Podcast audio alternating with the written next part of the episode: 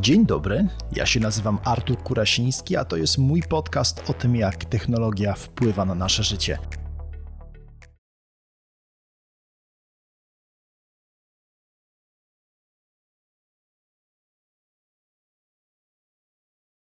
Witam bardzo serdecznie, ja się nazywam Artur Kurasiński, a moim dzisiejszym gościem jest Paweł Nowacki, którego nie będę przedstawiał, bo poproszę go o to, żeby zrobił to sam. Pawle, jak cię można przedstawić? Obecnie, dzień dobry, niezależny konsultant, były pracownik mediów wieloletni, prowadzę własną firmę, nazywa się Digital Flow.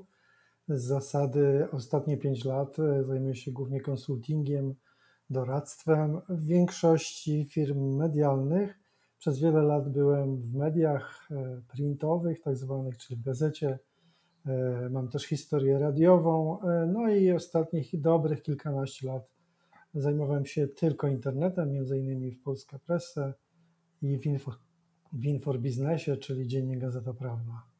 No to piękna historia związana z prawie chyba całą historię polskich mediów po osiemdziesiątym dziewiątym roku, czyli masz dobrą, że tak powiem, głowę do tego, aby pamiętać najważniejsze przełomowe wydarzenia związane z polskim rynkiem medialnym ogólnie, a tymi, tym związane z gazetami w szczególności. Super, bo właśnie to bym chciał, o tym bym chciał dzisiaj z tobą porozmawiać, dlatego że dzieje się wiele. Natomiast mnie interesują rzeczy związane z tym, jak gazety, jak media, nazwijmy to analogowe, tudzież te, które jeszcze są przed transformacją, właśnie radzą sobie albo co stoi przed nimi, jeśli chodzi o kwestie wyzwań. No bo dzieje się bardzo dużo, to, że internet zabija niektóre biznesy, przejmuje, konsumuje, to jest już truizm w dwa tysiące dwudziestym pierwszym roku. Natomiast powiedz mi, jak z twojej perspektywy w ogóle wygląda na chwilę obecną ten rynek medialny w Polsce?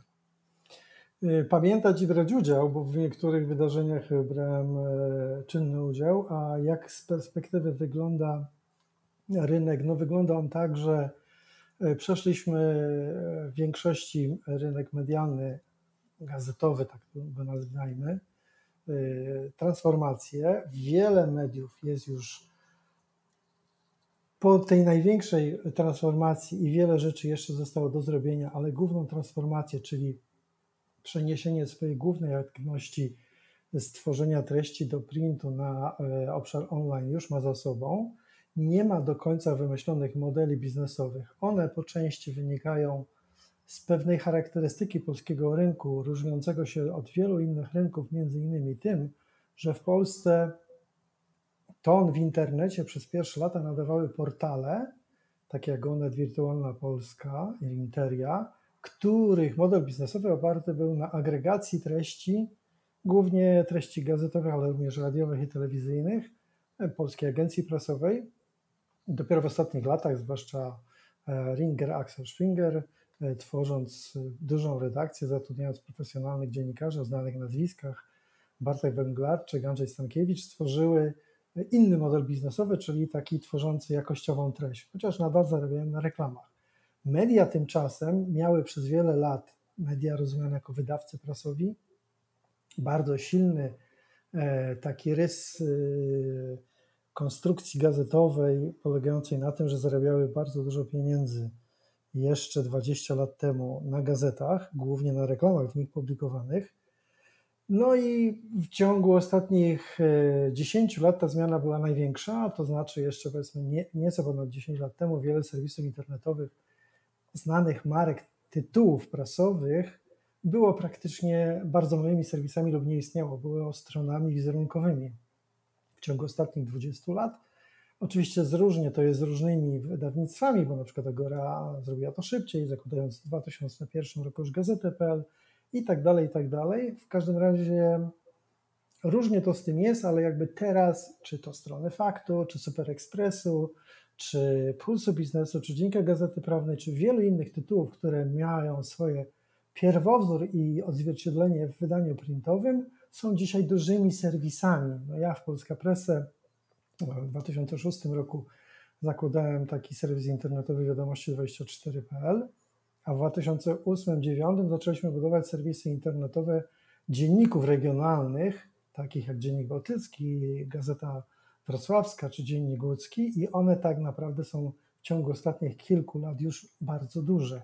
A jednak ta transformacja odbyła się w największej części przybliżeniu w ostatnim dziesięcioleciu, mniej więcej od dwa tysiące dziesiątego roku. Hmm, czyli całkiem niezła, całkiem niezłą, niezłą drogę przeszliśmy, media w szczególności. Powiedz mi, jakbyś popatrzył teraz na, na, na polski rynek, to które z mediów, która z grup medialnych radzi sobie, powiedzmy, że najlepiej na stosunku do tego, co, co jest, jaka jest konkurencja, jak to wygląda w Polsce. Natomiast czy mamy takich ewidentnych czempionów, którzy dobrze odrobili lekcje, przyswoili sobie wiedzę i, i można powiedzieć, że raczej nie powinni czuć się zagrożeni? Ja w naturalny sposób mniej więcej dziewięć lat temu, kiedy w Polsce pojawił się taki projekt Piano, PayWalli dla kilku różnych wydawców, i tym się zajmuję ostatnich kilka lat, również doradzając wydawcom i zajmując się tego typu tematyką, również mniejszym wydawcom. Widzę to w ten sposób, że dobrze trzeba oceniać, czy jakby pozytywnie, i szanse na przyszłość tych wydawców, którzy zbudowali sobie jakąś alternatywną drogę przychodu po tym, jak zaczęła spadać sprzedaż egzemplarzowa i liczba oraz przychody z ogłoszeń, które były w gazetach. Czyli to, co można oceniać, to jest to, jak się wydawca przystosował do tego świata cyfrowego, czyli czym zasypał te straty z tytułu sprzedaży egzemplarzowej czy sprzedaży reklam w gazecie. W Polsce mamy też dość specyficzną sytuację, ponieważ niewiele gazet żyje ze sprzedaży egzemplarzowej, to znaczy dystrybucja gazet i wiele lat temu i teraz to koszty w cenie egzemplarzowej numeru, który mamy na okładce, to często są tylko koszty, które pokrywają druk, kolportaż, bardzo dużo procent biorą kolporterzy, koszty redakcyjne, no ogólnie wszystkie, w związku z czym jakby zysku z tego sprzedaży egzemplarzowej nie ma, albo on jest bardzo niewielki. Takim najbardziej moim zdaniem znanym przykładem i dobrym przykładem jest tygodnik Agora, który sprzedaje ciągle grubo ponad dwieście tysięcy egzemplarzy w tygodniu, więc jest dużo większy od znanych wow. opiniotwórczych typu Polityka, czy Newsweek, czy Gość. I tam w cenie egzemplarzowej według moich szacunków około pięćdziesiąt groszy, więc łatwo policzyć, ile tygodniowo wydawca, którego osobiście znam, Mirek Kuliś, na tym zarabia, bo on jest większościowym udziałowcem spółki Westa Dróg. Więc takich przykładów zarabiania na stricte okładkowej cenie jest niewiele. Znaczy, można ten zysk wypracować, ale przy spadku sprzedaży tych egzemplarzy, no tego zysku jest coraz mniej. Więc do tej pory wiele, wiele lat, od, do czasu, kiedy powiedzmy zaczęła się ta duża rewolucja cyfrowa, wielu wydawców zarabiało na sprzedaży reklamach w gazetach. Te reklamy się przesunęły zarówno na rzecz stacji telewizyjnych, których w ciągu ostatnich trzydziestu lat przybyło, stacji radiowych, których jest bardzo dużo, no i oczywiście internetu. Tym sposobem te pieniądze, które do tej pory trafiały, a ja pamiętam, bo pracowałem w gazecie wiele lat temu, gigantyczne kolejki w Łodzi przed biurem reklamy, gdzie ludzie stali, żeby dać ogłoszenie. To był jeszcze mniej więcej dwa tysiące trzeci, dwa tysiące czwarty, dwa tysiące piąty rok.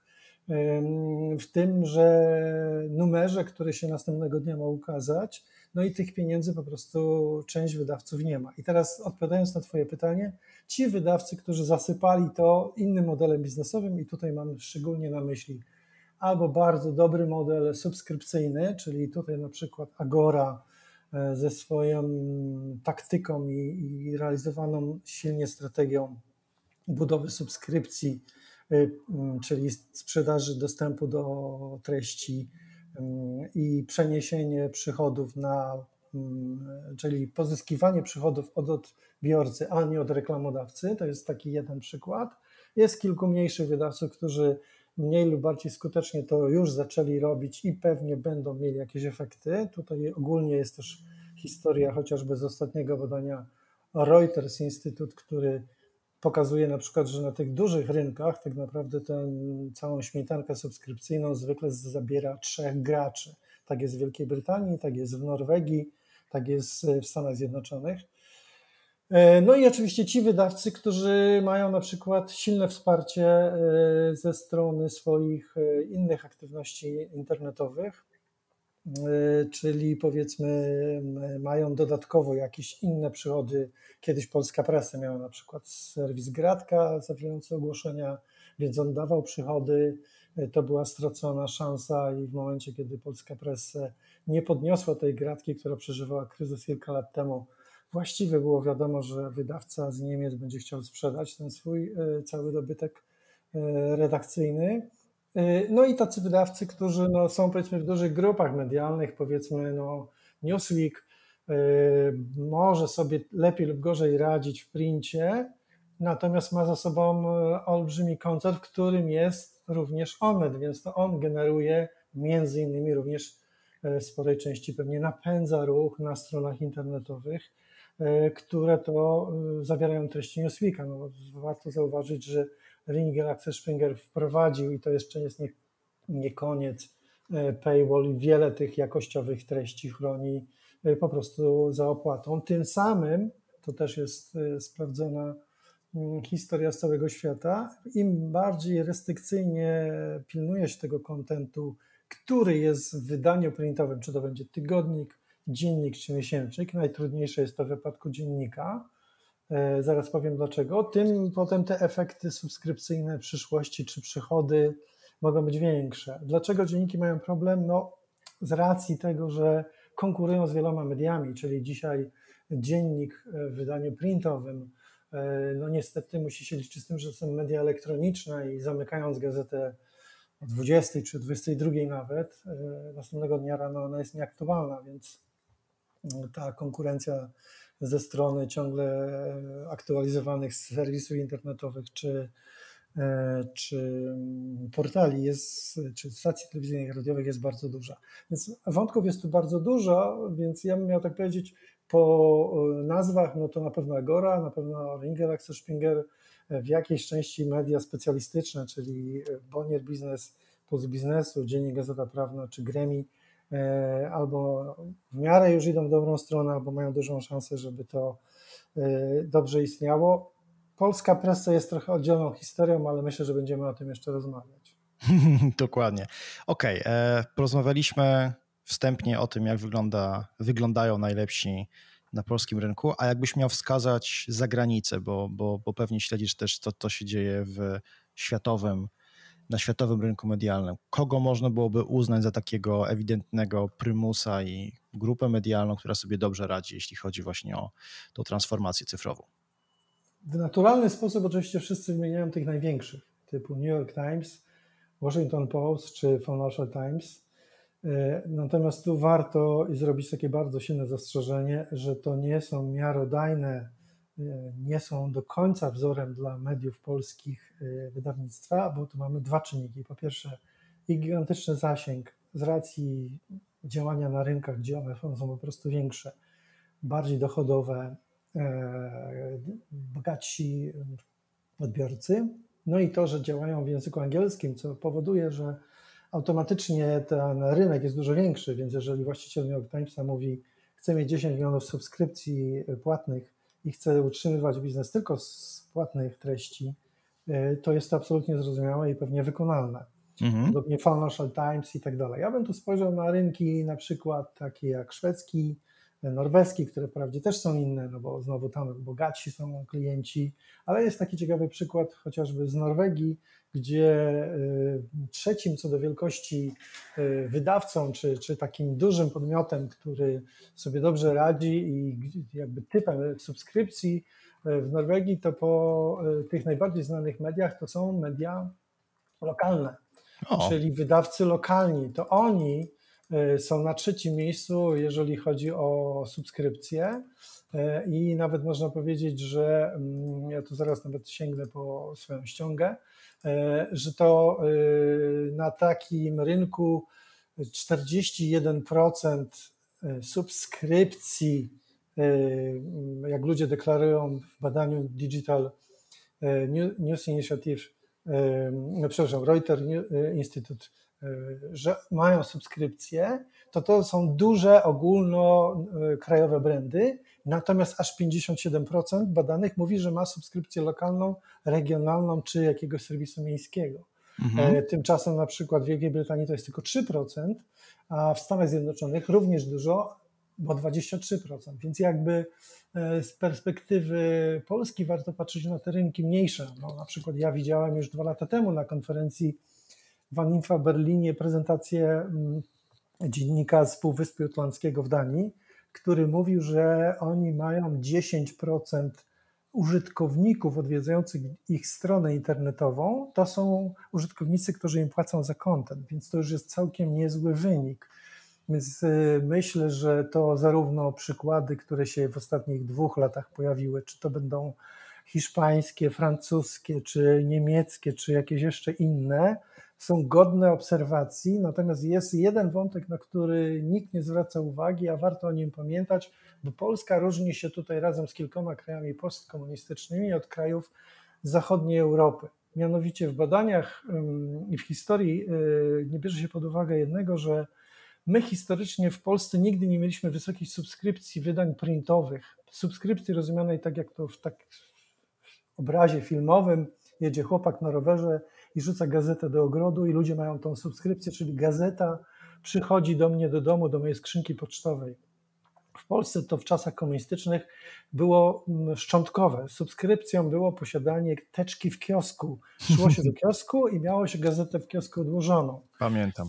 Natomiast, ponieważ znam rynek również białoruski, do którego to kraju trzy lata jeździłem, i znam też trochę inne rynki. W, w krajach komunistycznych większość sprzedaży była w punktach, więc po zmianie w osiemdziesiątym dziewiątym roku yy, Kolporter, Ruch, R S W Prasa Książka Ruch kiedyś oczywiście dostarczał te gazety i wszystkie te gazety, te których znam, bo pracowałem, czy były w grupie Polska Presse, w której pracowałem dwadzieścia lat, czy w Agorze, w której też pracowałem, no sprzedawały tą gazetę jednak w kiosku, więc w Polsce nie ma tej subskrypcji, do, tradycji y, kupowania gazety w subskrypcji, gazety w wydaniu printowym, mhm. Więc musimy wszystko budować od zera. Tymczasem wydawcy zachodnioeuropejscy w wielu momentach zetknęli się z y, problemem spadku sprzedaży gazet trochę później niż w tej części Europy, patrz na przykład Niemcy czy Wielka Brytania, bo tam po pierwsze jest duża subskrypcja printowa, po drugie są też inne przyzwyczajenia, no, na przykład no, taka scena z Włoch, że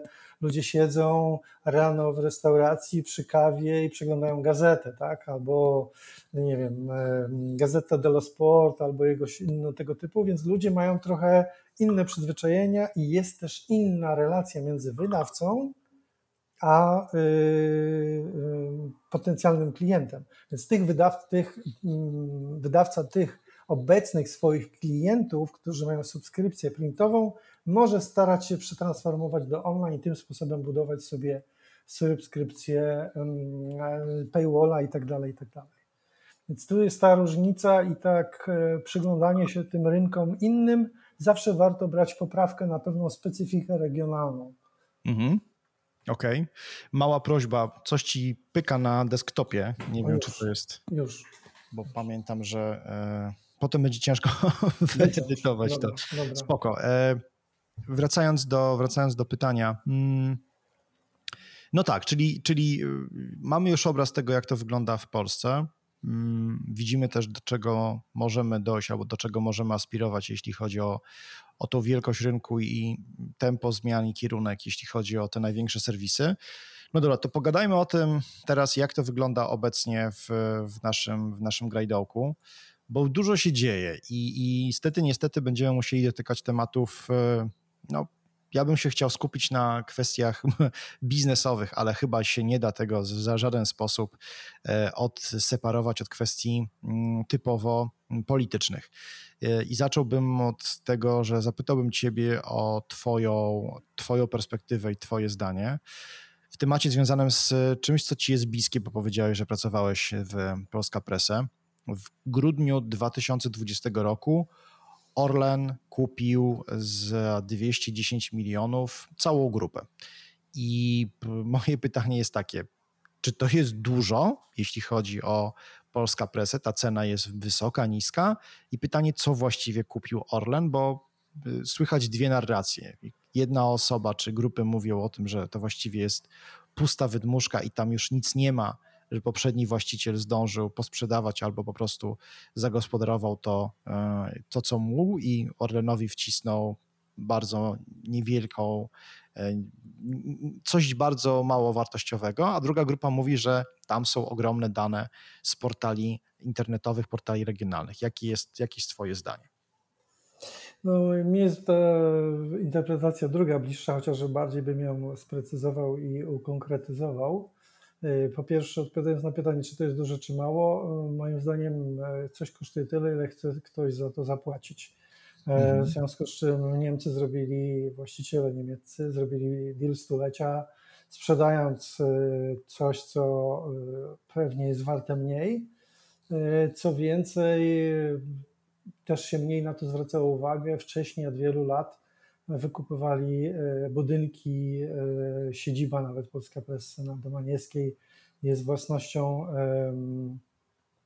spółki nieruchomościowej, więc weszli w ciągu ostatnich lat w biznes nieruchomościowy i wiele siedzib redakcji regionalnych, a nawet oddziałów mieści się w budynkach, których właścicielem jest nowa spółka. I oni sprzedali tak naprawdę tytuły prasowe i oczywiście content, marki i tak dalej, więc no to warto na to zwrócić uwagę. Co do twojej interpretacji, że tam nic nie ma, czy jest i to bardzo dużo w danych, no to jest bliższa mi ta druga interpretacja, ponieważ powiem tak, y, oczywiście tytuły prasowe są i one ciągle pełnią bardzo ważną rolę na rynku, mimo swojej niskiej już w stosunku do tego, co wiele lat temu było sprzedaży. Ja odchodziłem z Dziennika Łódzkiego w dwa tysiące piątym roku, niedługo będzie równo szesnaście lat. Wtedy on sprzedawał średnio dziennie pięćdziesiąt siedem tysięcy egzemplarzy w całym województwie, teraz sprzedaje mniej niż dziesięć tysięcy. Warto sobie wyobrazić, jaka to jest zmiana. Podejrzewam, że w niektórych dniach ta sprzedaż spada poniżej pięć tysięcy, bo zwykle wydanie piątkowe ciągnie. Jak mhm. ja odchodziłem, to piątkowe wydanie magazynowe sprzedawało się w okolicach osiemdziesiąt do stu tysięcy, więc ta średnia była zawyżana. Teraz co Polska Presse tak naprawdę sobie Orlen kupił? No myślę, że kupił sobie bardzo duży zasięg internetowy, bo ta transformacja w Polskę Presse zaszła bardzo daleko. Odchodząc w dwa tysiące trzynastym roku była to inna firma, teraz po ośmiu latach ona jest jeszcze inna i mogę powiedzieć, że obserwując z zewnątrz, czy widząc wyniki, czy znając osobę i mając pewną wiedzę o tym, co się w środku dzieje, wiem, na jakich zasadach są postawione te serwisy, na jakich C M S-ach mniej więcej i tak dalej, jakie narzędzia były służące na przykład dziennikarzom pisanie tekstów pod S E O, sprzęgnięte z narzędziami Google i tak dalej, to tam ten, ta oglądalność jest bardzo duża. Ta transformacja przeszła na rzecz taką, że było tak zwane online first, czyli nie było to tylko słowo, tylko robimy serwisy internetowe i z tych treści, które codziennie produkujemy, robimy również wydanie printowe. Dodatkowo do tego, co widać po pierwszych, no już mamy dobrych kilka miesięcy, ale po tych ruchach, które zrobił nowy zarząd, a zwłaszcza e, pani Dorota Kania, e, widać, że raczej ci nowi ludzie są nastawieni może nie tyle na ratowanie gazet, tylko na to, że na tych gazetach, na wydaniach printowych się znają. No i one są marką. No, mam przykrą wiadomość, znacząco się tej sprzedaży nie podniesie, dlatego że to jest światowe jakby doświadczenie, nawet powiedziałbym tak dość wyraźne, bo to widać również w statystykach tych PayWalli, tego typu rzeczy, mianowicie na przykład średnia wiekowa ludzi, którzy kupują dostęp do serwisów jest dość wysoka, to znaczy przeciętnie w różnych krajach to jest między czterdzieści a pięćdziesiąt pięć lat, czyli mówimy o, o tym, że ludzie w tej kategorii wiekowej kupują dostęp do subskrypcji. To różne kraje są w tym badaniu, od Australii po, po Wielką Brytanię, przez Szwecję, Włochy czy Irlandię. To jest czterdzieści, czterdzieści pięć, pięćdziesiąt pięć lat. Czyli wszyscy starsi, czyli ci, którzy do tej pory kupowali gazetę, są nadal przy tej gazecie i w dużej części też chyba y, przenoszą się do internetu, czyli plus pięćdziesiąt pięć sześćdziesiąt i więcej to są dotychczasowi czytelnicy gazety, a wszyscy młodsi do tej grupy newralgicznej, która mogłaby kupować dostęp do treści, i tak są w internecie. Więc co tak naprawdę Orlen kupił? No kupił bardzo duży zasięg internetowy, dane oczywiście są. Nie znam szczegółów, ale niektórych nie mogę mówić. No na pewno jest to duża machina operacyjna, którą można wykorzystać na przykład w kampanii wyborczej do emisji wiel, wiel, wielu reklam stargetowanych i tak dalej, i tak dalej. Więc no, myślę, że to jest ten główny aset, który stał się tym nabytkiem. Mhm. Okej, okay, czyli twoim zdaniem to jednak chyba można powiedzieć jest przede wszystkim ruch polityczny, no bo powiedziałeś, że cena była dosyć wysoka w stosunku do tego, co, co Orlen obecnie kupił. Z drugiej strony przede wszystkim też widzisz, że spada jakość osób, które pracują, to znaczy po prostu ci, którzy mają doświadczenie i, i ogromną wiedzę odchodzą, czy są, czy są, czy są usuwani. To, to, to, to innego typu mam pytanie. To w takim razie, a gdyby taką Polska Press kupił na przykład jakaś grupa medialna typu, nie wiem, Wirtualna Polska albo właśnie Gazeta albo ktoś inny, czy uważasz, że z takiego tworu na dzień dzisiejszy, z takiego konglomeratu wydawnictw docierających bardzo punktowo do ludzi żyjących właśnie poza dużymi ośrodkami, albo po prostu pokrywającymi przede wszystkim to, co, to, co nie jest dużymi aglomeracjami. To, to miałoby sens biznesowy dzisiaj? Doradzałbyś na przykład zarządowi takiego podmiotu podjęcie takiej decyzji?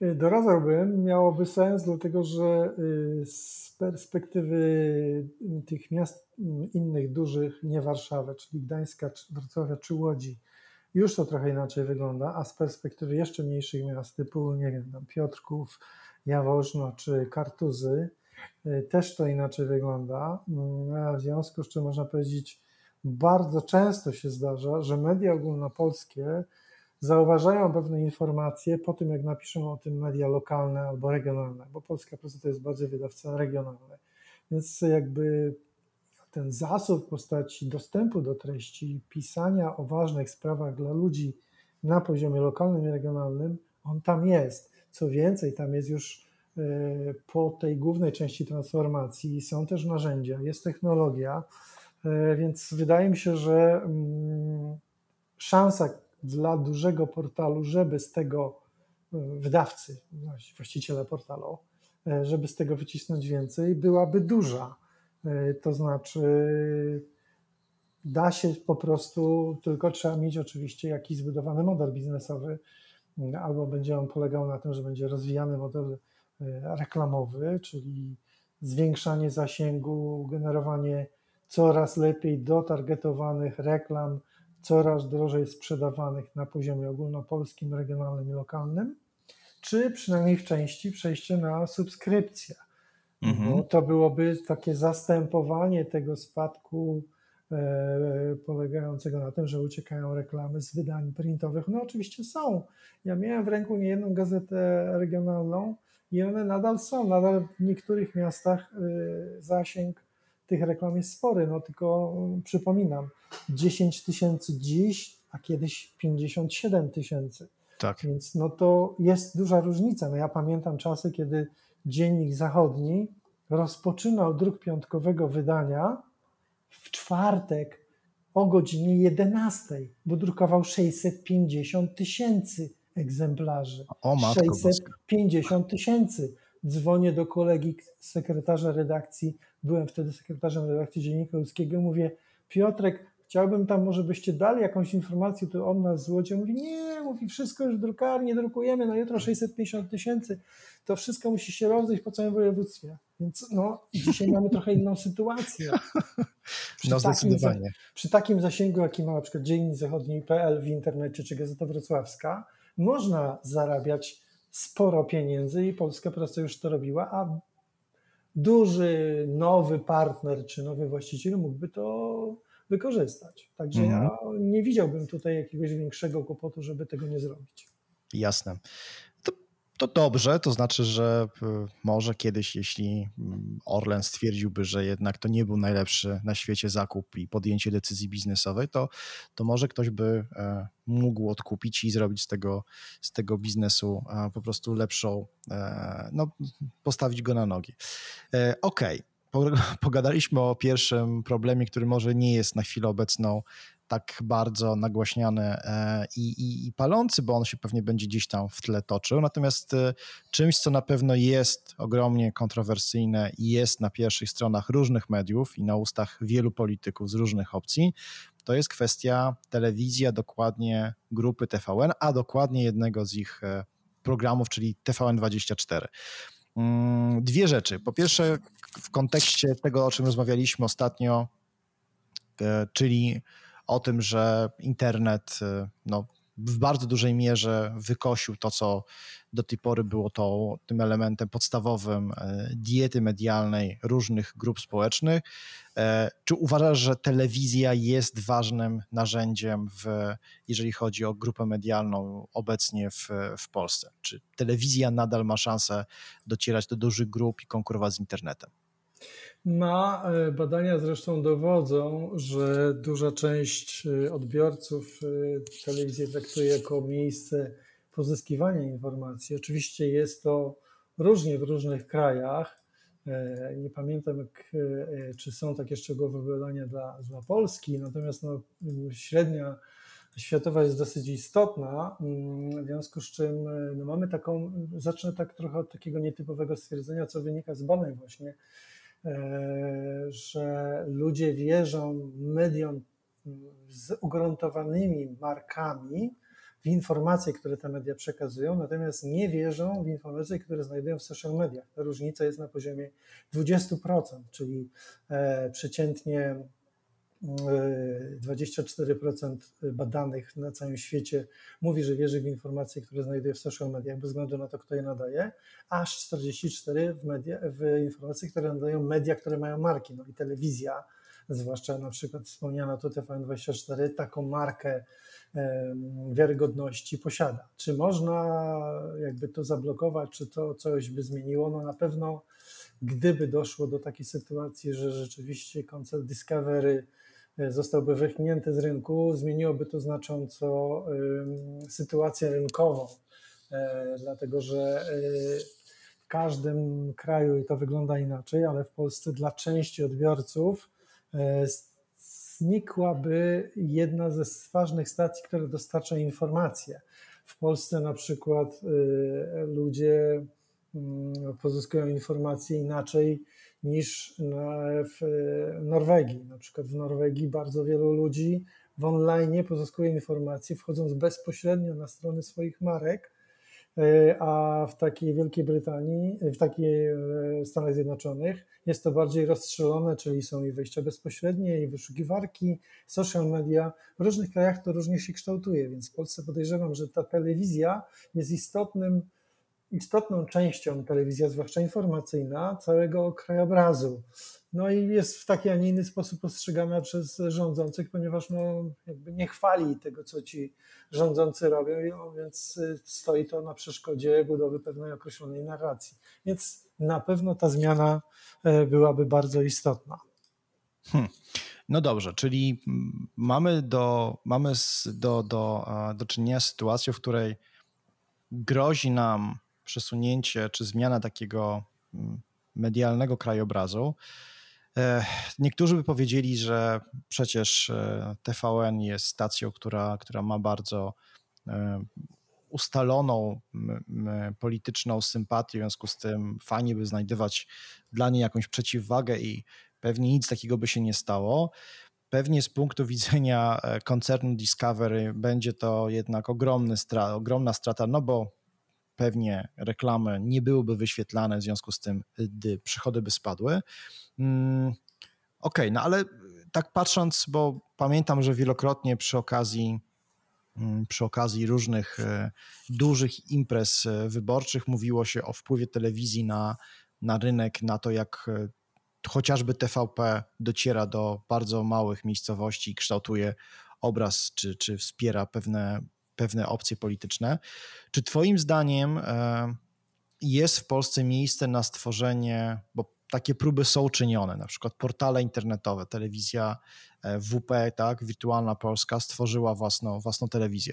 Czy uważasz, że jest możliwy atak od drugiej strony, czyli nieposiadanie nadajników naziemnych, tylko tworzenie z telewizji opartej właśnie o zasięgi, o portale, o to, co jest wytworzone już tylko na, na bazie internetowej?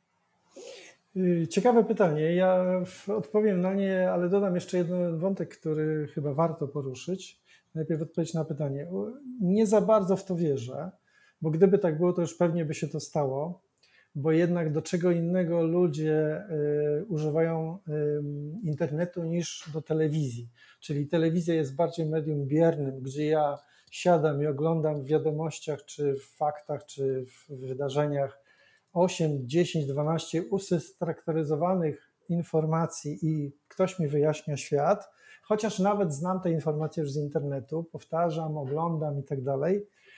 Internet jest bardziej, nazwijmy to, nieskoordynowany, ponieważ to odbiorca poszukuje tej informacji. On oczywiście mógłby, gdyby została taka potrzeba wykreowana, wchodzić do strony internetową, gdzie tę telewizję live mógłby oglądać, więc jakby całkowicie tego nie wykluczam. Natomiast teraz chyba istotniejsze jest co innego, że T V N dwadzieścia cztery mógłby zrobić istotną zmianę, gdyby uwolnił swoją jakby nadawanie z y, tych y, sieci kablowych i tak dalej, czyli zmieniłby swój model biznesowy i poszedł w nadawanie takie, żeby było dostępne no, pod strzechą. Czyli dzisiaj mamy sytuację taką, że też podróżujesz po Polsce. Jedziesz do hotelu i nie ma T V N dwadzieścia cztery, bo jest tylko nadajnik naziemny i są te określone stacje. Wiadomo, że jest T V P, jest T V P Info. Gdyby taka stacja się pojawiła, która by tą inną narrację wprowadziła, też pewnie by inaczej była postrzegana. Według moich informacji Polsat przygotowuje się do dużej zmiany, czyli do wprowadzenia na rynek kolejnej stacji informacyjnej po jednej z, po jed, na jednym z kanałów, który do tej pory istniał, kanałów naziemnych, czyli stworzenia takiej kolejnej stacji informacyjnej podobnej do T V N dwadzieścia cztery, ale o dużo większym zasięgu. Mhm. Więc no, myślę, że internet jest takim miejscem, gdzie można by taką telewizję usadowić, natomiast przypominam, że kilka lat temu wielu wierzyło w tą bardzo silną, silny trend pod tytułem wideo, będą telewizyjne stacje, portale różne zaczęły tworzyć swoje programy. Oczywiście to jest, to nie jest tak, że tego nie ma. Natomiast nie ma takiej w Polsce sytuacji, że wytworzyła się miejsce na to, żeby była stacja z bardzo silnym przekazem informacyjnym i oglądana w internecie, to znaczy, że ktoś by świadomie otwierał swoją komórkę. Przypominam, że większość dzisiaj kontaktu z światem internetowym odbywa się przez smartfony, po to, żeby obejrzeć na przykład wiadomości o dziewiętnasta trzydzieści. Mhm. To mi się troszeczkę kłóci z tym, dlaczego miałoby to, to się odbyć. Nie wykluczam, że to byłoby możliwe, ale jest kilka innych wątków bardzo ciekawych w tej sprawie. Notabene ja osobiście wierzę, że nie dojdzie do tej transakcji, że zbyt duże, silne powiązania biznesowe właścicieli stacji, całych wielkich inwestycji amerykańskich w Polsce, naszego, nazwijmy to już, uzależnienia od pewnej struktur obronnych amerykańskich, spowodują, że no nie zdecyduje się nikt na taki ruch. Mhm, jasne. Mm, zostańmy jeszcze, może inaczej, porzućmy na razie telewizję, bo tutaj mamy na pewno y, już y, temat przegadany, jeżeli chodzi o... Nie będę, nie będę dopytywał się o Polsat, bo z mojego punktu widzenia nic ciekawego tam się nie, nie dzieje. To jest stacja, która dobrze sobie radzi pod kątem biznesowym, niezależnie od tego, kto jest u władzy. Natomiast, mm, natomiast chciałbym się zapytać o grupę, o grupę, a właściwie o Grzegorza Hajdarowicza, bo Chodzą obecnie informacje, chodzą w sensie publikacja z ostatnich dni, ustami zresztą samego zainteresowanego. Publikacja mówi, że Grzegorz Hajdarowicz, czyli właściciel dzienników Rzeczpospolita i Parkiet, nie wyklucza sprzedaży tych tytułów. Bierze, to tak wynika z interpretacji tego, co powiedział Grzegorz Hajdarowicz, o tym, że piłka jest w grze, czyli że nie wyklucza również, że te tytuły miałyby trafić, czy mogłyby trafić do którejś ze spółki Skarbu Państwa.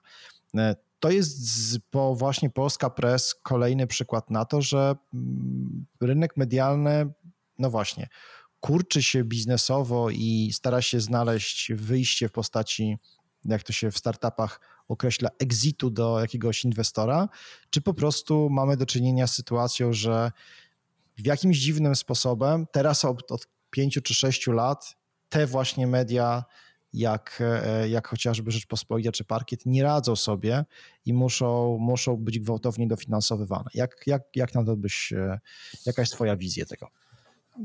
No może najpierw zrobię moje zastrzeżenie, że nie o wszystkim mogę mówić z racji swoich działalności biznesowych, ale może niektóre rzeczy dam do zrozumienia, więc w mojej ocenie trzeba na to patrzeć na różnych płaszczyznach. Po pierwsze, z perspektywy lat wynika chyba, że pan Grzegorz Hajdarowicz przez lata, będąc właścicielem większościowych udziałów w spółce K C I, a ta w gremium media, właścicielu Rzeczpospolitej i Parkietu między innymi, też e-kiosku, Content Labu i tak dalej, chyba złotówki do tego biznesu nigdy nie dołożył i to wszystko samo się finansowało. To po pierwsze. Po drugie,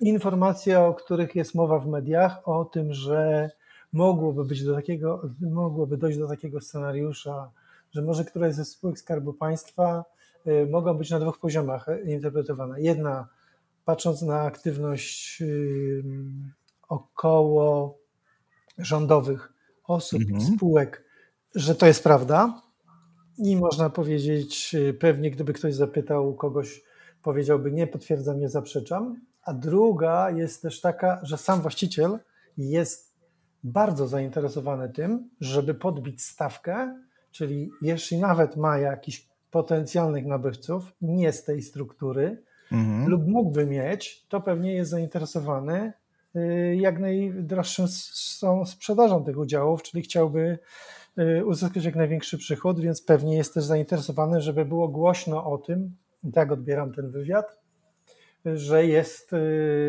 są chętni, że może kupić to struktura związana z władzą, więc warto zwrócić uwagę na inwestycje pana Hajdarowicza związane z terenem w Alverni, które są te wielkie kopuły, informacjami, że ta spółka, która jest właścicielem większościowym, kupuje jakieś tereny w Brazylii, więc raczej bym tu szukał interpretacji. Natomiast ciekawsze jest co innego i potwierdziłbym to, co powiedziałem chyba półtora roku temu w wypowiedzi do jednych z portali piszących o mediach, że najbliższy czas będzie upływał w Polsce pod znakiem fuzji i przejęć. Dlaczego? Dlatego, że w wielu spółkach u wielu wydawców na różnych poziomach, nie chcę tu mówić tylko o takim kontencie newsowym, nie ma kompetencji oraz strategii, jak sobie w tym świecie cyfrowym do końca poradzić. No i chociażby ten ostatni ruch, to bardziej jest, to jest też inny powód, czyli że Burda kupuje Dipressę, to jest też tego dowodem, czyli spółka Dipressę wychodzi po sprzedaży polskiego oddziału tak naprawdę z biznesu wydawniczego, tylko zajmuje się już czymś innym. Więc myślę, że tu na te wydarzenia trzeba patrzeć z perspektywy właśnie szerszego zjawiska rynkowego, że ten z wydawców, który nie ma dobrego modelu biznesowego, nieważne jakie są w tej chwili przychody, czy one są duże czy małe, w sensie zyski bardziej, duże czy małe, ważne, że ten biznes się zaczyna kręcić, że tak jak w wypadku Agory ktoś mówi, no będziemy mieli, nie wiem, pięćdziesiąt milionów ze subskrypcji rocznie. To już jest naprawdę duży pieniądz, o który się warto pochylić, biorąc pod uwagę również to, że można jeszcze na tych użytkownikach więcej zarobić. Więc odpowiadając na twoje pytanie, pewnie coś jest na rzeczy, natomiast co faktycznie się okaże, dużo zależy od tego, ilu kontrahentów było, czy rzeczywiście wszyscy i kto przeszedł due diligence, jaką ofertę złożył. Myślę, że należy się spodziewać, że te, z tego biznesu pan Hajdarowicz wyjdzie. Taki jest finał. Mhm. E, Okej. Okay. Powiem tyle. Miałem ok- okazję brać udział, ojej, nawet już teraz nie pomnę ile lat temu, ale w konferencji, na której pan Grzegorz Hajdarowicz ogłaszał przejęcie Przekroju, bo też w jego przez tak, moment... Byliśmy razem na tej konferencji, pamiętam. Ach, no tak, właśnie, tak. no właśnie. I, I wtedy pamiętam jak dziś, że pan Grzegorz Hajdarowicz bardzo głośno mówił o tym, że ten Przekrój to będzie taka, hmm, jak to nazwać, topowa aplikacja, bo on wtedy myślał o tym, żeby tworzyć już rzeczy głównie pod content cyfrowy, że to... że Przekrój będzie takim taranem wchodzącym na rodzący się wtedy rynek tabletów, no bo wtedy właśnie, bodajże to było jakoś bardzo ściśle skorelowane z premierą kolejnego iPada, czy jednego z, jednego z pierwszych. Tak, tak, tak. Pamiętam, pamiętam jego, jego zapowiedzi, które no, nie sprawdziły się i tak jak powiedziałeś o inwestycjach w Alvernie, miałem nawet chyba okazję być na jakiejś konferencji tam. Powiem szczerze, ogrom i, i wielkość tego biznesu jest przepotężna. To są ogromne, ogromne hale produkcyjne, w których jest życie, tam coś się dzieje. Natomiast dalibóg nie potrafię wyobrazić sobie, jak w głowie Grzegorza Hajdarowicza jest to poukładane, bo jak do tego właśnie dołożymy jeszcze, czym się, o, o czym mówił publicznie, się chwalił właśnie na tej konferencji, zakupy jakichś terenów pod budowę hoteli w Brazylii. No nie mogę jakoś za bardzo powiedzieć, żeby to było przynajmniej z mojego punktu widzenia spójne, ale może, może o czymś nie wiemy. Zresztą chyba, tak jak powiedziałeś, jeżeli pan Grzegorz Hajdarowicz do tej pory nie dołoży złotówki do swoich biznesów medialnych, to znaczy, że na pewno umie je robić, bo, bo przynajmniej nie, nie zbankrutował już po, po dwunastu miesiącach po, po przejęciu, czy też wejściu właśnie do, do gremii. Okej, okay, to teraz przejdźmy, przejdźmy, przesuńmy się na, na pole kolejne. Ja zawsze żartowałem, że nikt z moich znajomych, no może nikt to zbyt duże słowa, ale większość znajomych nie rozumiała nigdy różnicy między gazeta kropka pe el a Wyborczą. No i ostatnimi czasy mamy wszyscy możliwość patrzenia na to, na to zagadnienie z zupełnie nowej strony, ponieważ doszło do wielkiego konfliktu. No teraz już można powiedzieć, że to już nie, nie jest tylko jakaś tam rozgrywka personalna, czy też e, problem między kilkoma osobami, ale wręcz to już doszło do, eskaluje coraz bardziej, dochodzi do jakichś spektakularnych potknięć i podstawiania sobie nóg jednych osób pracujących w tym samym koncernie medialnym. Mówimy o sytuacji, w, którym, w której Do, zarząd Agory, czyli koncernu medialnego, postanowił połączyć dwa byty, gazeta kropka pe el, czyli przez większość z nas podmiot typowo internetowy, utożsamiany z lekkimi treściami, zasilany oczywiście informacjami dziennikarskimi z, z różnych mediów agorowych, natomiast no przede wszystkim na pewno, jeśli porównujemy go z Wyborczą, no to jest to raczej portal, nazwałbym go lifestyle'owy, z czasami bardzo clickbaitowymi e, tytułami przebijającymi nawet już Onet, no a Wyborcza to jest e, pisanie, e, dziennikarstwo, twarze, nestorzy polskiego polskiego dziennikarstwa. I jak ty na to patrzysz ze swojej perspektywy osoby, która e, no jest znawcą na rynku, na rynku mediów w Polsce? Ja bym tutaj na dwóch płaszczyznach to rozpatrywał. Pierwsza to jest płaszczyzna osobowa i tego, co się tam zdarzyło. I nie chciałbym się na ten temat rozwodzić, skomentuję to tylko tyle, że dla mnie to jest trochę taka, taki trochę spór między takimi, z całym szacunkiem, bo znam te osoby, yy, pracowałem z nimi, czy wiele lat temu jak Agora ruszała, czy bardziej wtedy, kiedy był Nowy Dzień, bo w tym projekcie byłem, yy, takimi dziadersami dziennikarskimi. Oni też przeszli transformację, bardzo wiele potrafią, rozumieją i, i to jest też dla nich bardzo ważne miejsce, ten biznes subskrypcyjny i go bardzo silnie wspierają, ale to są bardziej kwestie osobowe, rywalizacji z zespołem dużo młodszym, który jest skupiony wokół gazeta kropka pe el, więc jakbym nie chciałbym tego komentować, bardziej oceniłbym tylko tyle, że szkoda, że to odbywa się przy otwartej kurtynie, bo takie rzeczy jakby naturalnie one prędzej czy później w organizacji powstaną. Ja się z takimi rzeczami stykałem w Polska Presse, kiedy to powiedzmy w dwa tysiące dziesiątym jedenastym roku, zatrudniałem regionalnych szefów internetu. Chłopaka, który miał dwadzieścia sześć lat, przychodził do redakcji, przypominam, to było mniej więcej dziesięć lat temu, mhm. gdzie jeszcze wszystko było przed transformacją, i siadał jak równo, równo rozmawiał z człowiekiem, który od dwudziestu lat był w gazecie, a od dziesięciu był redaktorem naczelnym gazety i nagle, więc to wszystko już widziałem, więc dla mnie nie jest to troszkę szok, że to się zdarzyło. Nie zdziwiło mnie to, tak bym powiedział, natomiast bardziej moim zdaniem to są kwestie osobowe, pewne, no, nazwijmy to tak brzydko, mhm. koalicje, koterie. Zostawmy to z boku. Bardziej ciekawe Jasne. Jest co innego. Powiem Ci, specjalnie teraz wszedłem, kiedy rozmawiamy, na stronę internetową New York Timesa i chciałem sobie przeczytać y, jakieś y, przepisy, food. Co mi się wyświetliło? Kup subskrypcję. O. No nie o, tylko tak. Więc y, wracam teraz na chwilę do Agory. Czyli gdybym ja dzisiaj miał powiedzieć, że Wyborcza ma dwieście sześćdziesiąt tysięcy subskrypcji. Gdyby wszyscy grali do jednej bramki, czyli gazeta kropka pe el, Wyborcza, Plotek, Sport i co tam jeszcze mają, to pewnie tych subskrypcji byłoby dużo więcej, ponieważ badania dowodzą, że ludzie mają różne powody i potrzeby, dla których tą subskrypcję kupują. Nie tylko, jakbym tak ocenił dzisiaj Wyborcza kropka pe el, to jest głównie mainstreamowa polityka na poziomie lokalnym, ogólnopolskim, regionalnym, nie tylko polityka, ale też kwestie światowe, nazwiska. Gdyby dzisiaj New York Times tego nie miał, tego kontentu o gotowaniu i wielu innych, o podróżach, to pewnie mhm. nie miałby pięć czy sześć milionów subskrypcji, tylko dużo mniej. Więc yy, oceniłbym to w ten sposób.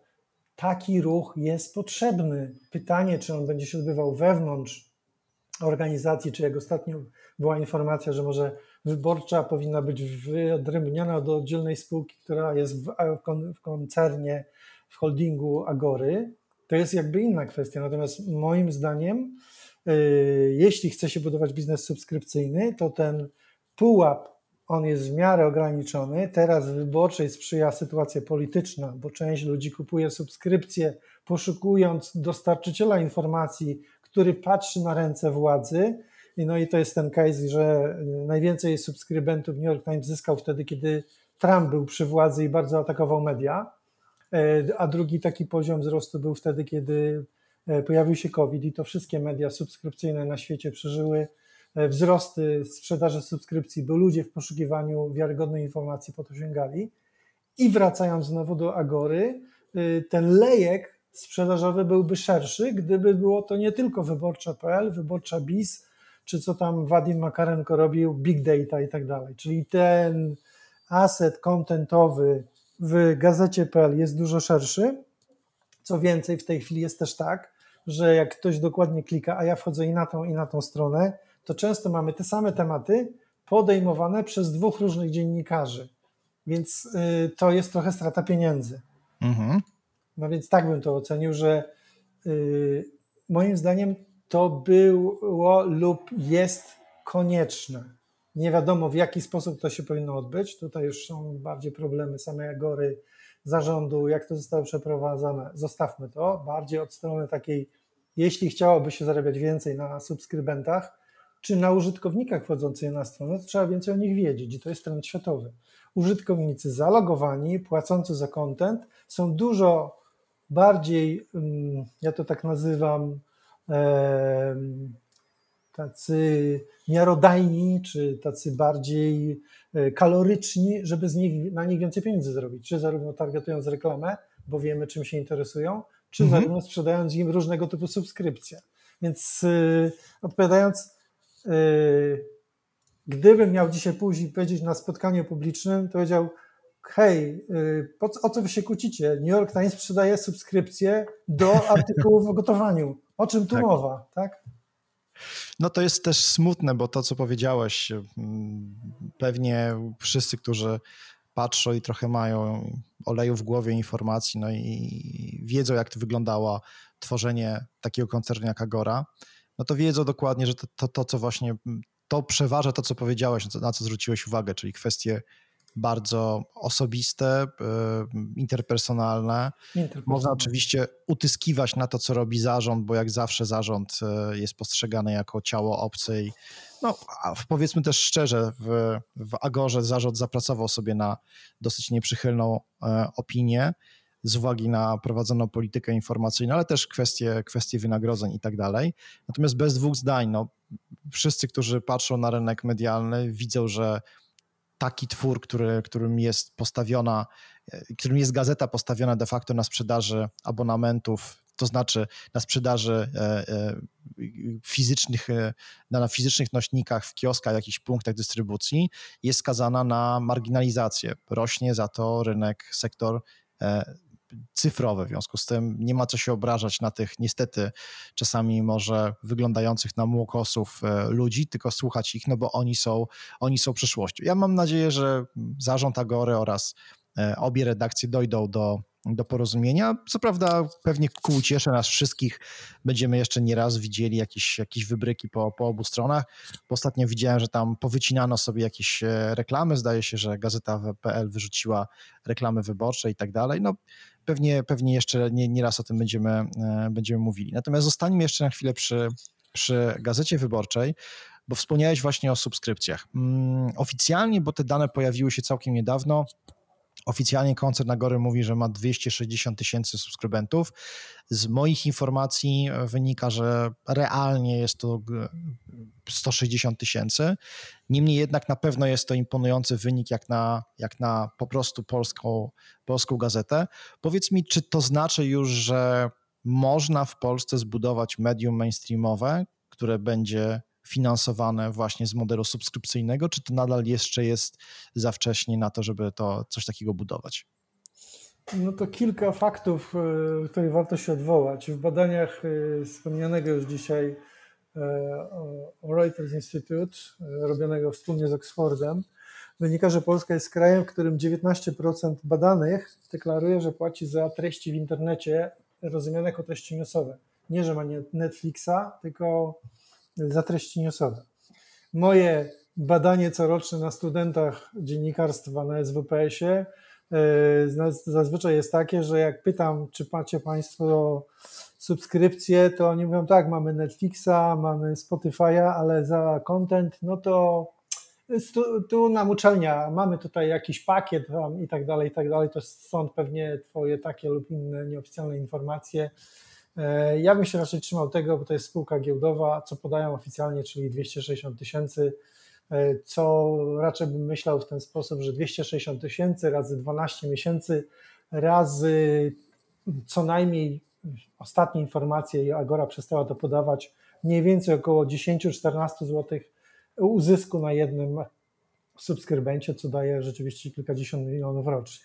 Natomiast odpowiadając na Twoje pytanie, wynik jest dobry, patrząc na rynek, na którym tak naprawdę dopiero się zwyczaje subskrypcyjne buduje. No i tutaj właśnie ten wspomniany Netflix i inne tego typu rzeczy pomagają. Ja tutaj rzucę taki temat, bo współpracuję z takim wydawcą lokalnym, specjalistycznym ze Śląska, który ma dwadzieścia kilka magazynów, kwartalników, miesięczników, specjalistycznych, tam lekarze, weterynarze, stomatolodzy, inżynierowie, be ha pe owcy i tak dalej, i oni w ciągu ostatnich dwóch lat pomogłem im tam zbudować kilka serwisów i oni wprowadzili od razu model subskrypcyjny, to znaczy dwadzieścia procent treści jest dostępnych dostępne bezpłatnie, później trzeba się zarejestrować i płacić subskrypcję, zwykle jest to około dwieście do trzystu złotych rocznie. Mhm. I mają tych subskrypcji całkiem sporo po pół roku, bo to ruszyło na dobre od pierwszego stycznia tego roku. Całkiem spore pieniądze. Więc y, mamy sytuację taką, że coraz więcej osób akceptuje stan, który wychodzi w tych badaniach. Jak chce mieć jakościową, zweryfikowaną treść, patrz tutaj sytuacja z kowidem, to szukam wiarygodnego dostarczyciela, czyli gwaranta, że to będzie sprawdzone, zweryfikowane, a nie, że ktoś mi wrzucił na Facebooka, albo jest to na jakimś portalu i nie wiem, kto to napisał, bo znalazłem to w Google. Tym sposobem przybywa chętnych, więc jakbym miał odpowiedzieć, czy można zbudować medium mainstreamowe oparte na subskrypcjach, moim zdaniem tak, ale to będzie długa droga, bo to jest Na wiele rzeczy ludzie zwracają uwagę, wypowiadają się o subskrypcjach.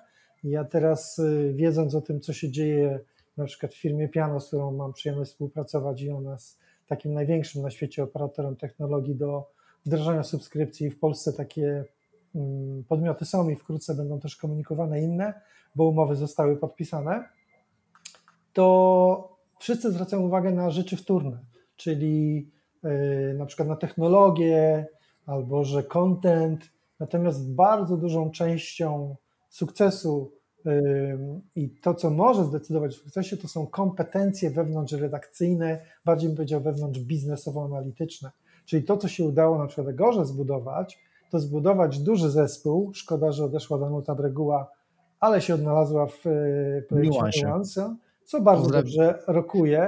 Pozdrawiamy Danutę. Miałem okazję rozmawiać z nią i z Michałem, z, Michałem, z, z Michem.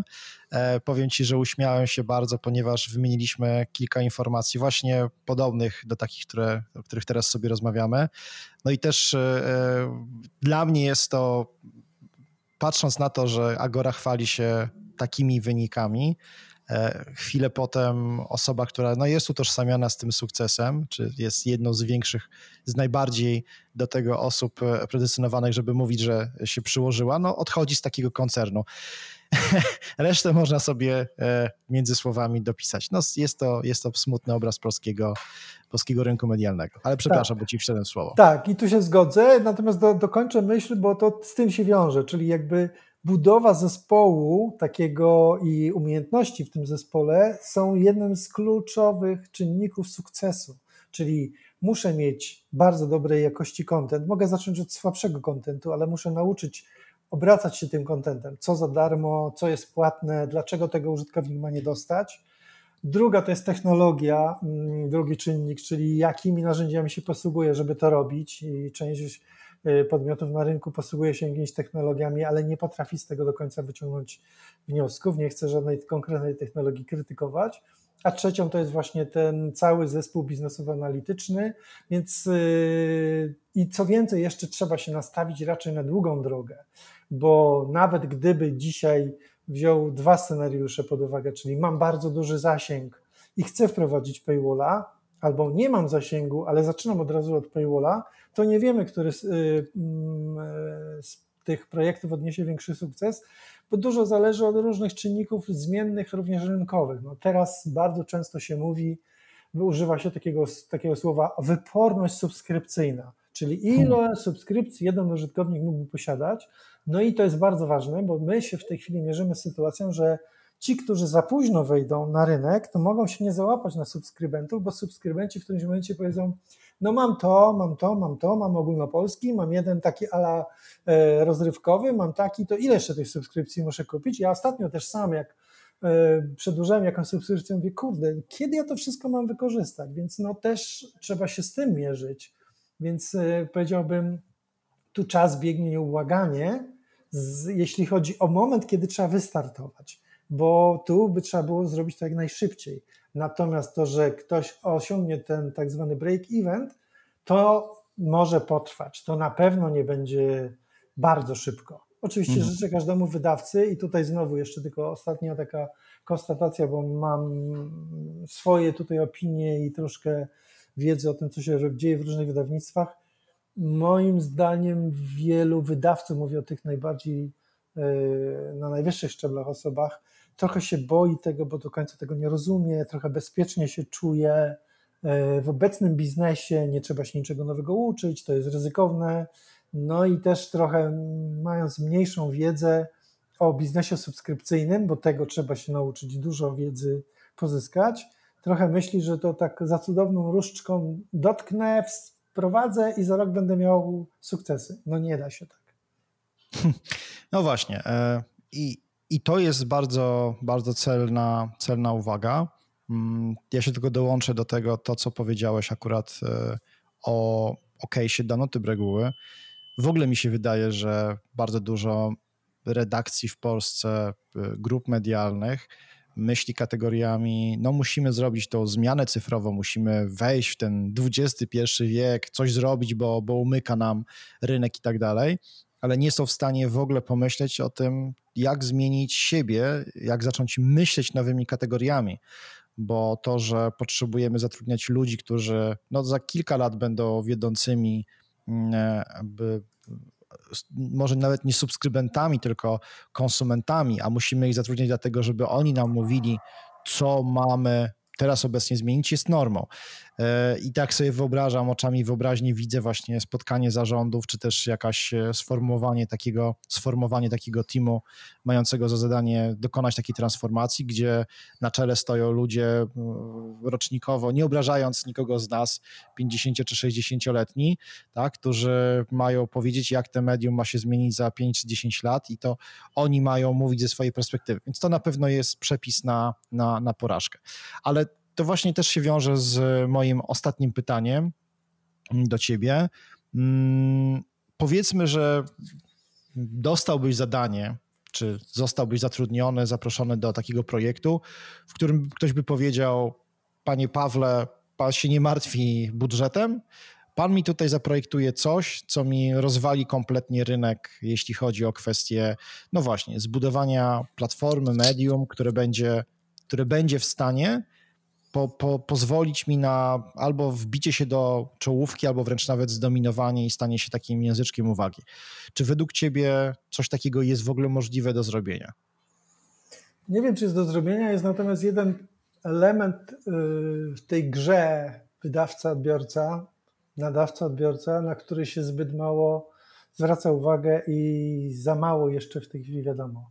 Czyli we wszystkich wydawnictwach, a przynajmniej zdecydowanej większości, nie ma rozwiniętych kompetencji polegających na zrozumieniu potrzeby użytkownika. I to jest na płaszczyźnie analitycznej, czyli jaki jest to użytkownik, co klika, kiedy kupuje subskrypcję, dlaczego ją kupuje, jak i również jego potrzeby kontentowe oraz w ogóle rozmowy z odbiorcą. Ja może tak powiem, że taką moją największą zmianą i takim największym szokiem po przyjściu już tak całkowicie z printu do online, bo wcześniej ten online, ja jestem internautą od końca lat dziewięćdziesiątych, to było takie zmierzenie się z informacją, że ci odbiorcy mają inne potrzeby niż mnie się wydaje. Czyli to są tak zwane misie. Mi się wydaje, że to będzie dobre, bo ja jestem tu ważnym redaktorem, to tak a propos jeszcze tej historii Wyborcza i Gazeta, i od lat tak robiłem i my wiemy, co ludzie chcą czytać. Natomiast dane oraz sami użytkownicy mówią, yy, cudzysłów, nogami, że nie, idą do innego nadawcy, do innego tre- serwisu, yy, wybierają alternatywę w postaci treści bezpłatnych na Facebooku czy w jakimś portalu. Czyli to, co bym dzisiaj mocno rozwijał i moim zdaniem, i to też yy, z konferencji, z yy, webinariów, z tego, gdzie biorę udział, na przykład w Inmie czy gdziekolwiek indziej, wynika taki jeden wniosek, że wydawcy mają nierozwinięte kompetencje w słuchaniu odbiorcy jego potrzeb, ponieważ cała struktura, mówię o wydawcach, zwłaszcza printowych, ale nie tylko, również radiowo i telewizyjnych, jest nastawiana na przemawianie, a nie na słuchanie. Czyli jeżeli ja przemawiam do odbiorcy i mówię, to jest ważne, a potem patrzę w statystyki, Jezu, ludzie w, tego, w to nie klikają, te informacje nikogo nie interesują, za to w ogóle szukają czegoś innego. Więc jakbym miał powiedzieć, bo ja teraz doradzam też małym serwisom lokalnym, tam ostatnio byłem w Mielcu, yy, byłem też yy, w Łodzi, w, yy, na spotkaniu z wydawcami yy, typu Kutno, Bełchatów.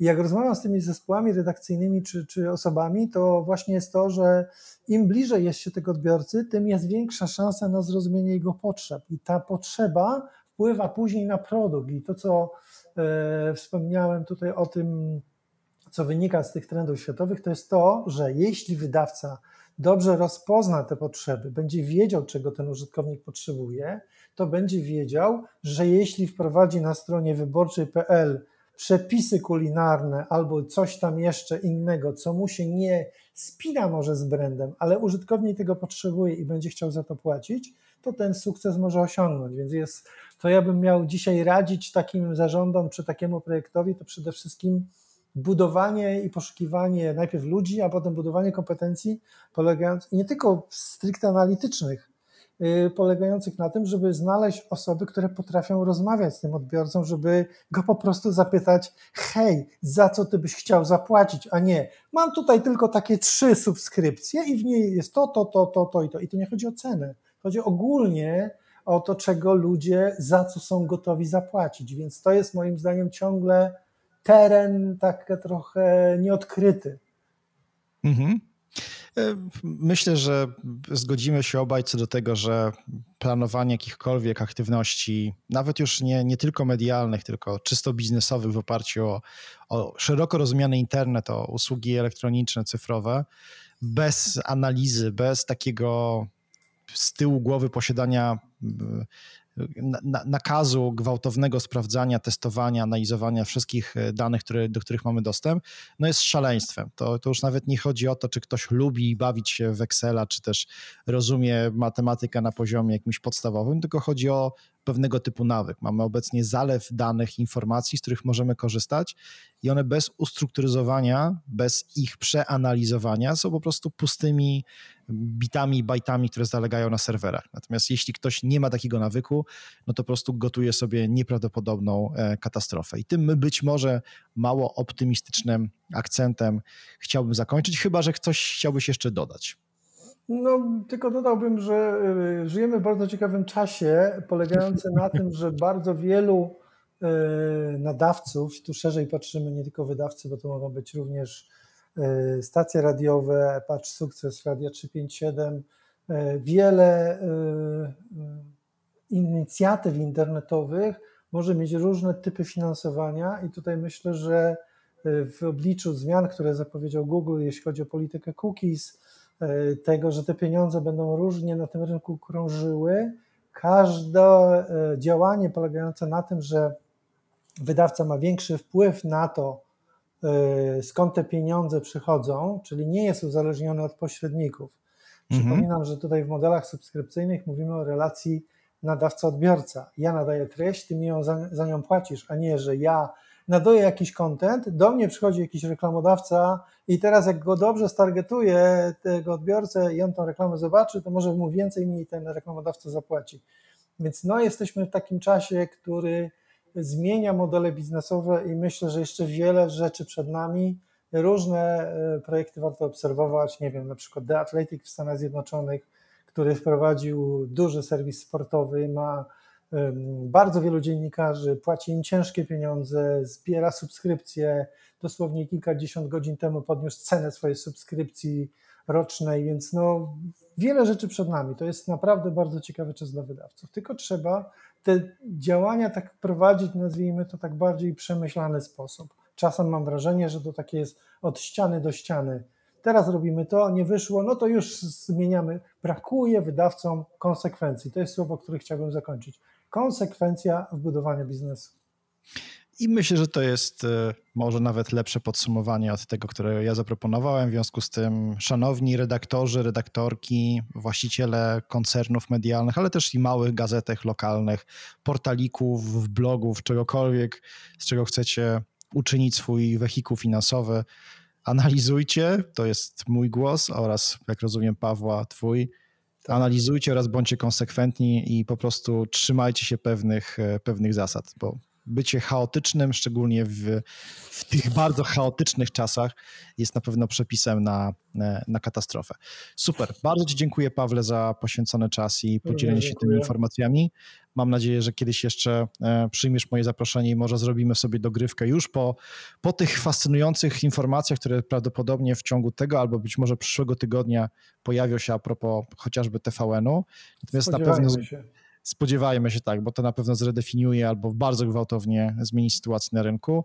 Ja się zgodzę co do tego, że czy w ogóle zgadzam się z tym, co mówiłeś, ale szczególnie chciałem powiedzieć, położyć nacisk na to, że tak, żyjemy w ciekawych czasach i warto trzymać rękę na pulsie, wspierając media, dlatego że wbrew pozorom to jest jednak pewnego typu gwarant tego, że ktoś patrzy na ręce nie tylko samej władzy, ale też różnego typu biznesom, korporacjom, które, z którymi musimy żyć, a z których, oni, a z których one wyciągają, te korporacje wyciągają z nas ciężko zarobione pieniądze. Także zakończmy w takim razie troszkę, może tak nie powiedziałbym, że hura optymistycznie, ale tak realistycznie i myślę, że spotkajmy się już w jakichś może ciekawszych czasach jeszcze, kiedy już będziemy trochę więcej wiedzieli.